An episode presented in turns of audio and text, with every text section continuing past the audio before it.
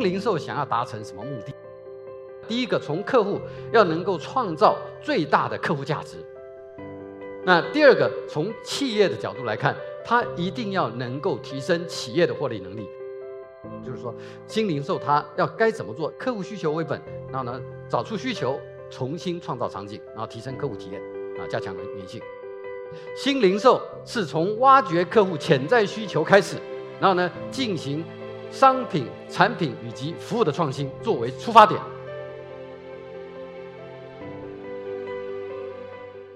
平安之鸟的这个观众朋友，大家好。今天我要跟大家谈的有两个大的议题。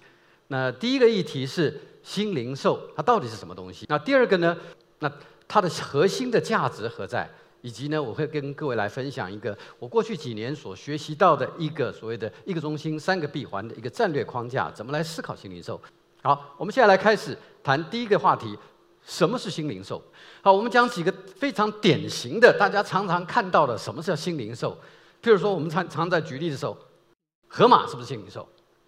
所有的人一定会讲说：“哎呀，阿里的盒马当然是新零售的典范，它肯定是新零售。”好，那我们在所以这个另外呢，我们可以看一下，就是说永辉超市啊，它有一个所谓的超级物种，它是不是新零售？一般的人也大概都会承认说，永辉超市它是超级物种，它是一个新零售。好，那这个呢，它是叫做所谓的复合型的超市，也就是说，它是从传统的超市变形做了一个改变。啊，那第二种呢，很多人在经营所谓的电子商务，甚至呢开了一个微店，他就说他在做新零售。那还有一些人呢，他觉得说新零售呢，它就是这种所谓的无人店。啊，因为最早新零售这个概念推出来的时候呢，在国外是亚马逊 Amazon Go。那它是完全的是无人店的一个一个服务。那这是到底什么才是新零售？那根据我所做的调研，其实这些公司大部分碰到最大的问题，都会被他的这个所谓的董事会质疑：你真的能赚钱吗？如果你不能赚钱，企业为什么要做新零售？那新零售对企业到底有什么好处？对消费者到底有什么好处？好。所以我们来看一下，第一个新零售想要达成什么目的？第一个，从客户要能够创造最大的客户价值。那第二个，从企业的角度来看，它一定要能够提升企业的获利能力。那该怎么做呢？如果我们有这个目标，我们该怎么做？哈，很简单，第一个一定是从客户的需求着眼。我们现在先谈一个框架性的一个概念，所以它是基于一个客户的需求。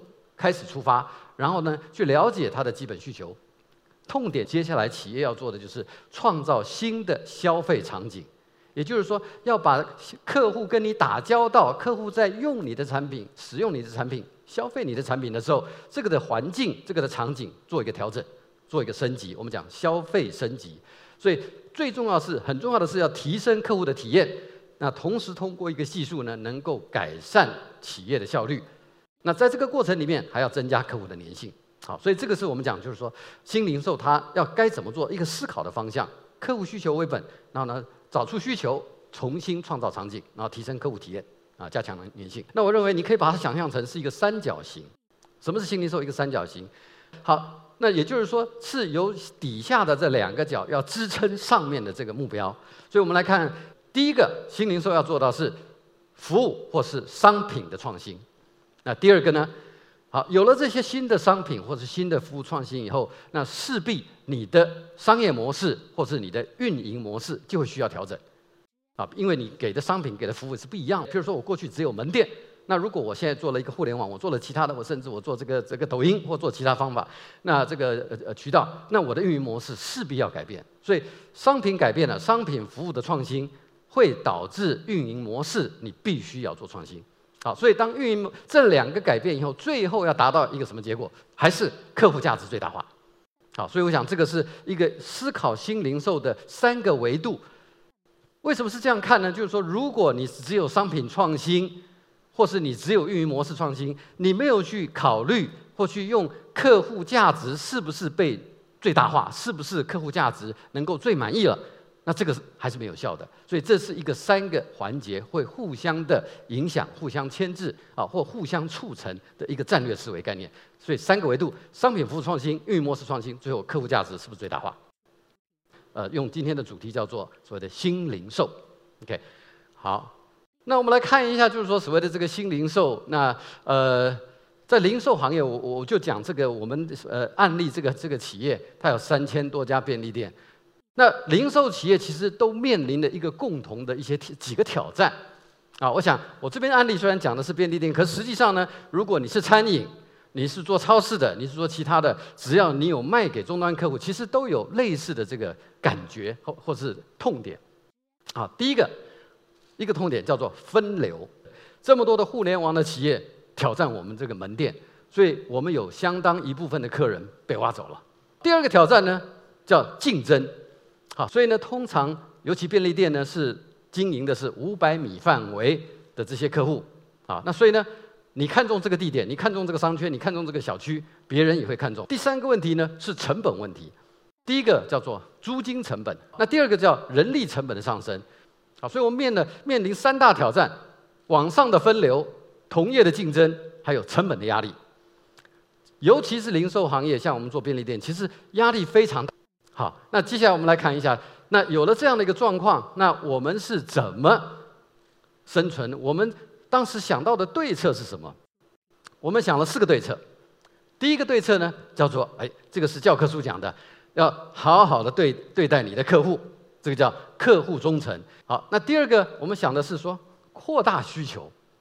啊，我记得当时是呃一个西式快餐啊，他是做啊号称是做炸鸡的。那这个时候呢，我就问他说：好，我们能不能把我们的客户的消费频次从每一个月啊，这个譬如说一次两次。拉到四次五次，他说很简单。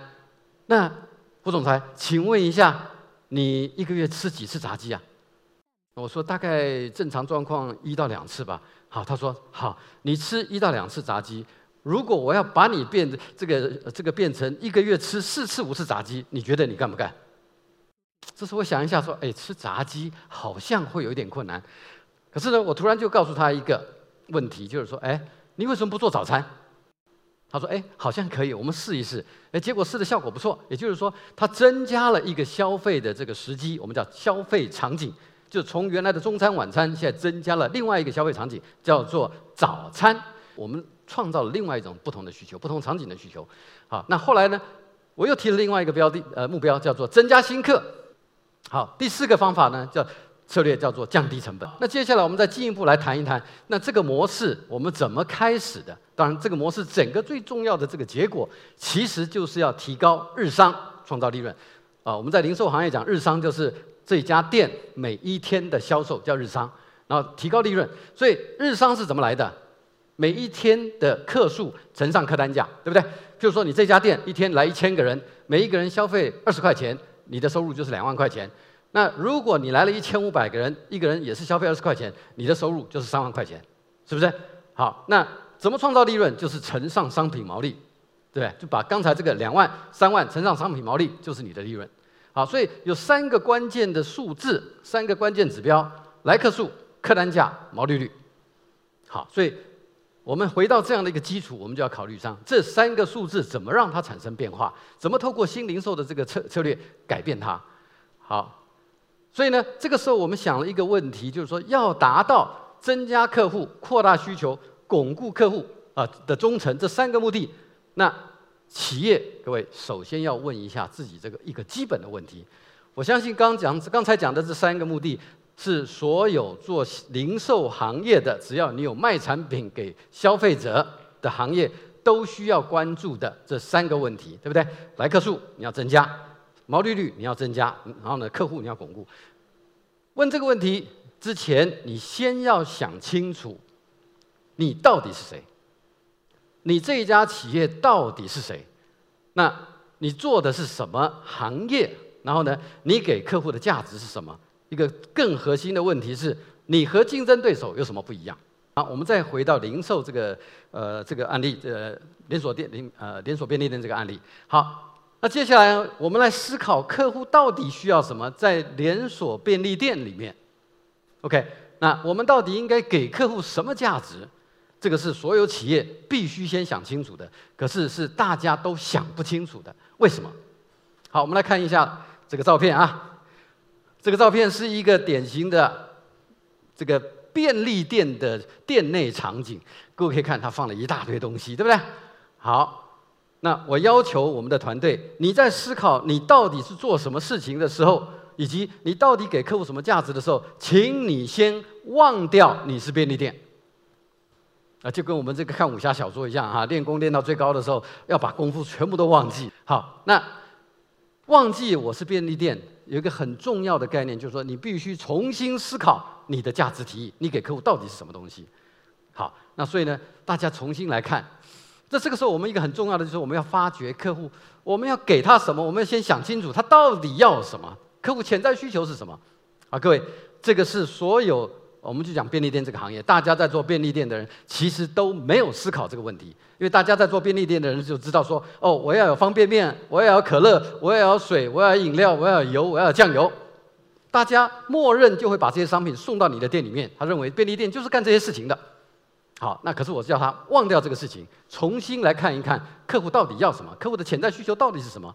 好，那我们用什么方法来发掘呢？在早晨间。在中午吃饭的时候，到下午茶的时候，到晚上，这些客户谁从你家的店门口走过，手里拿的东西可是没有进你的店，什么意思？就是他到别的地方去买了别的东西。这个时候，我就问他一句话：为什么我们不提供这个？因为这是客户的需求。我们看到一堆上班族手里拎了一杯知名的咖啡，绿色的啊。这个时候，我马上想起问问店长说：“哎，我们为什么不做咖啡啊？一杯十四块的咖啡，成本啊，大概啊，当然市场有波动，大概是差不多三块钱以内。它的毛利率大概是百分之八十以上。各位，你做不做？你不需要去开，你不需要任何的空间，你不需要像那些所谓的只做咖啡店的那些做那些设施，做那些那么那么豪华的一些这个座椅哈，是这个场内设施。”可是他光卖这个咖啡就让你足以碾压其他的便利店，啊，这是第一个。各位，所以我们现在在干什么呢？我们这个便利店后来在干什么？在做的是都市生活的，我们讲说的轻简餐饮、轻简的饮食，都市生活的轻简饮食，它不是便利店了。实际上呢，它创造的是一个叫做便利餐饮化的概念。所以在这个里面，我跟各位分享的第一个经验是，新零售是从挖掘客户潜在需求开始，然后呢，进行商品、产品以及服务的创新作为出发点。好，回答了第一个问题，就是说我们找到了差异化，我们找到了优势的商品和服务。接下来第二个问题，我们又问我们自己了：那这个价值，我们我们要要有这个价值，这个价值怎么创造出来？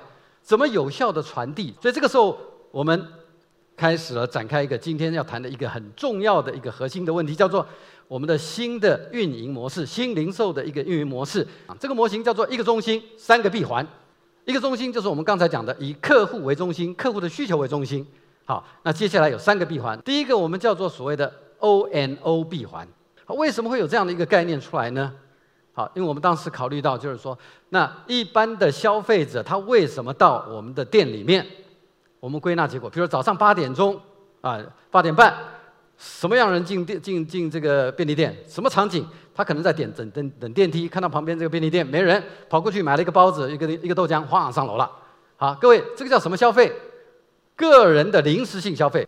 好，那所以呢，我从个人的临时性消费，我们去思考它的对岸是谁？个人的对岸叫家庭。临时的计临时性消费的对岸叫做计划型消费，啊，各位，家庭的计划性消费听起来很生硬啊。我问你一个问题：杂货家庭的有计划性的消费，买大米你会买十公斤的大米，你会在哪里买？你不会在便利店买，对不对？你会在超市里买。当我提这个案子说好，那我们要去做这个事情，家庭进行计划性消费，所有的董事反对说。我们现在活得好好的，在蓝海里面，我们干嘛去超市里面去去淌那个浑水，进入红海？我说不不不，我们要做的是线上这个积分，我们发行，它只能在我们的场景里面使用，所以呢，这个钱它一定要用掉。如果过去它只能到我们的门店里面才使用这个积分，它的消费场景有限。如果我现在给它一个线上的场景，这个时候就完全不一样了。所谓的线上线下整合，所以我叫做 O N O 闭环。好，这是第一个闭环。第二个闭环呢？